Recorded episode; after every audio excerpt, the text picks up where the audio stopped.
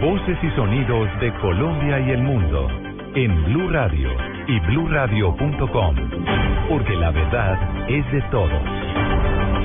La noticia del momento en Blue Radio. 5 de la tarde, un minuto, mucha atención. La Fuerza Aérea Colombiana y la Aerocivil investigan el supuesto secuestro de un piloto y posterior robo del helicóptero que piloteaba en el departamento del Valle del Cauca. La esposa del capitán Diego Sánchez, al mando de esta aeronave tipo Bell, acaba de confirmar a Blue Radio esta versión. La noticia está en Cali con Carolina Tascón. Juan Cabrilo, hace pocos minutos el piloto, capitán retirado Diego Sánchez, se comunicó con su esposa Amparo López y le narró lo sucedido en el secuestro que sufrió. Él confirmó que había sido secuestrado por las personas que transportaba y que lo habían contratado, que le hicieron desviar el rumbo y evitaron ser rastreados botando los equipos de ubicación. Aquí está lo que ella le confirmó a Blue Radio hace pocos minutos. Me llamó como a las, ¿qué serían? Como tres y media y me dijo que estaba en una estación de Condoto, eh, Chocó, algo así, que estaba bien, sí, que lo habían secuestrado, le han robado el helicóptero, pero que estaba bien. A él, a él le dijeron que tenía que ir a hacer un vuelo, llevar unos pasajeros que se les había fallecido un, un familiar y que tenían que ir a un sitio, por allá, no creo que Huanchaco. Y cuando iban camino hacia allá, lo pararon y le dijeron que, mm, y, o sea, lo pararon, no, mejor dicho, le sacaron armas ahí en pleno vuelo y le dijeron que se regresara y que cambiara de rumbo. Y lo hicieron aterrizar en algún sitio y ahí en ese sitio lo, lo dejaron amarrado, le lo robaron, le robaron pues su iPad, sus cosas, su reloj y eso.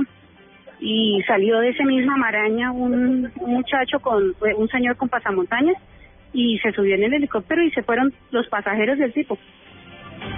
Como ella lo corrobora, fue abandonado en Chocó y la aeronave fue hurtada por lo que las autoridades investigan el paradero del helicóptero a esta hora. Desde Cali, Carolina Tascón, Blue Radio.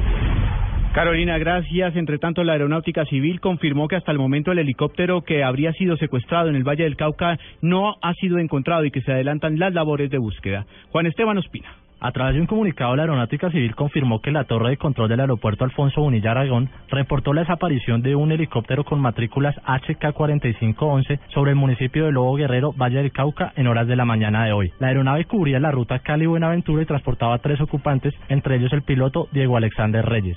A esta hora, organismos de búsqueda y rescate del Centro Nacional de Recuperación de Personal, integrados por Aeronáutica Civil y Fuerza Aérea Colombiana, buscan la aeronave que al parecer se encuentra desaparecida sobre el municipio de Lobo Guerrero. La Aeronáutica Civil ya trasladó personal de investigación de accidentes para que esté al tanto de la situación luego de ser ubicado el helicóptero. Juan Esteban Ospina, Blue Radio. El gobierno desmintió la versión entregada por el delegado de las FARC en La Habana, alias Iván Márquez, en el sentido que las negociaciones de paz se iban a apartar del marco jurídico para la paz, dando paso a un nuevo esquema judicial ante la eventual firma de un acuerdo de paz. Juan Esteban Silva. El gobierno nacional manifiesta en primer lugar que es absolutamente falso que la delegación del gobierno en la mesa de conversaciones haya acordado con las FARC apartarse del denominado marco jurídico para la paz, tal como lo manifestó hoy Iván Márquez. En segundo lugar, el gobierno reitera que se ha acordado desarrollar un sistema integral de verdad, justicia, reparación y no repetición, tal como se hizo público en el informe de avances del 4 de junio del presente año. En tercer lugar, que los contenidos de ese sistema integral solo han sido acordados en el componente de verdad. Y concluye el gobierno diciendo que el desarrollo de ese sistema integral es totalmente coherente con el marco jurídico para la paz, sin perjuicio de cualquier futuro desarrollo que haya en temas de justicia. Juan Esteban Silva, Blue Radio. Cinco de la tarde, cuatro minutos. Llegó a Colombia el primer cargamento de agua potable procedente del Ecuador. Esto tras la emergencia que se presenta en Tumaco por el atentado de la guerrilla de las FARC. Jorge Morales. Tumaco recibió el primer cargamento de agua ofrecido por Ecuador para ayudar a paliar la emergencia causada tras el derrame de crudo provocado por las FARC, informaron fuentes castrenses. Son aproximadamente 110 mil litros de agua potable procedentes de Puerto Esmeraldas que hoy mismo serán distribuidos en la población del municipio, informó un comunicado de la Armada colombiana que transportó el líquido en uno de sus buques. Junto a esta carga, la Armada recibió en el muelle ecuatoriano una carga de bidones con aproximadamente 460 galones de agua, que equivalen a 1.700 litros, procedente de la empresa pública de infraestructuras pesqueras del Ecuador, agregó la información. La operación forma parte de un plan de ayuda humanitaria desplegado para responder a la emergencia causada el pasado lunes cuando las FARC atacaron el oleoducto transandino, lo que causó el derrame de 410 mil galones de crudo en la quebrada Pianulpí, lo que contaminó el río Guisa y el Mira, que surte el acueducto del municipio. Jorge Eduardo Morales, Blue Radio. Un incendio forestal tiene en emergencia al municipio de Tamalameque, en el departamento del Cesar. Hasta el momento, los organismos de socorro reportan 300 hectáreas arrasadas por el fuego. Diego Velosa. La emergencia se presenta en límites entre el departamento del Cesar y Magdalena, hasta donde una veintena de hombres de los organismos de socorro llegaron para sofocar un incendio forestal que hasta el momento ha destruido 300 hectáreas de vegetación. El teniente Carlos Torres, del Cuerpo de Bomberos del municipio de El Banco Magdalena. Eh, aproximadamente están quemando casi 180 hectáreas, el cual estamos combatiendo el incendio con bombas, bombas de espalda y bate juego, con siete unidades, cuatro de bomberos y tres de civil, el cual pues se nos hace imposible porque necesitamos mayor personal, el cual pedía ayuda a CITEL a, a los bomberos del, del, departamento de Valledupar, donde desafortunadamente no están disponibles y se nos está saliendo de la mano en estos momentos el incendio forestal. Según el oficial de bomberos, las llamas avanzan sin control, avivadas por los fuertes vientos hacia los centros poblados, por lo que se requiere el apoyo de los organismos de socorro de Aguachica y Valledupar. En el Cesar Diego Velosa, Blue Radio. Noticias contra reloj en Blue Radio.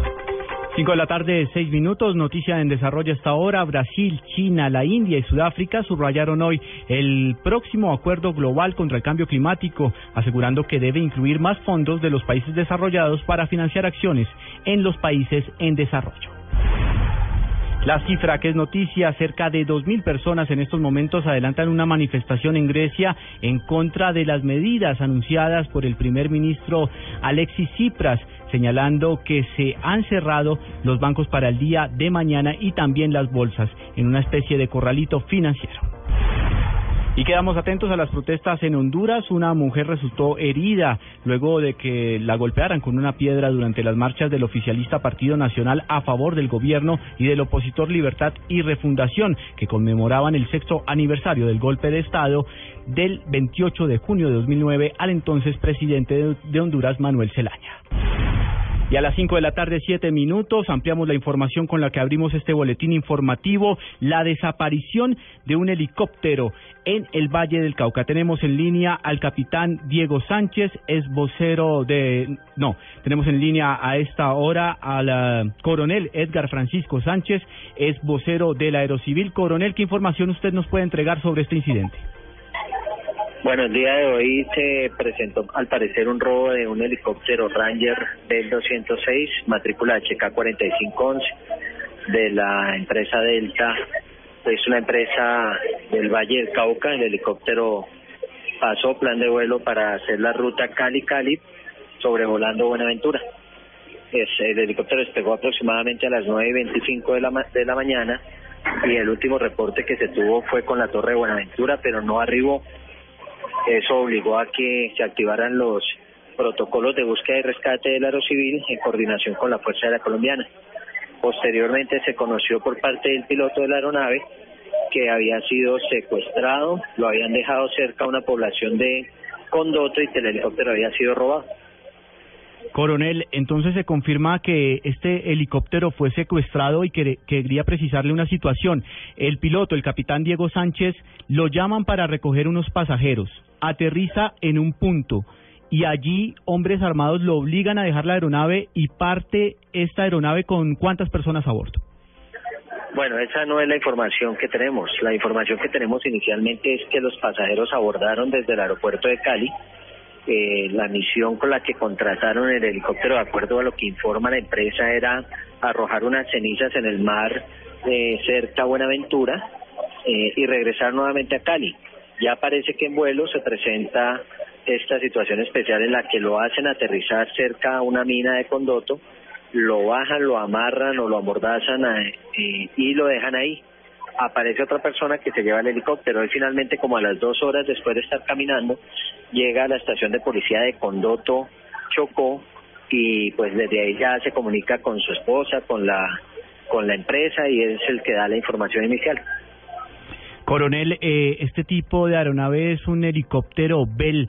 Eh, hay que tener entrenamiento militar, entrenamiento particular para saber eh, volar esta aeronave. La persona que se lo llevó, obviamente, era una persona experimentada.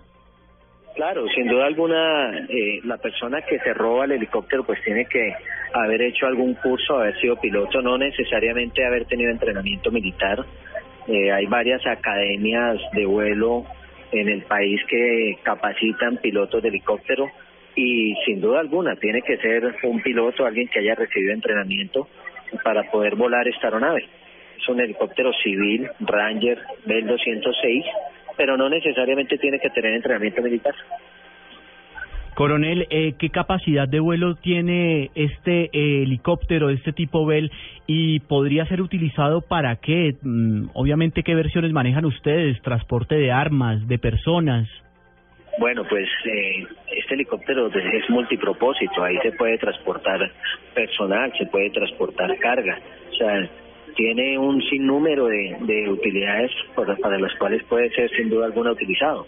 Eh, el helicóptero, el plan de vuelo lo pasaron con tres horas de combustible, pero pero eh, pues capacidad tiene aproximadamente para cuatro a seis pasajeros.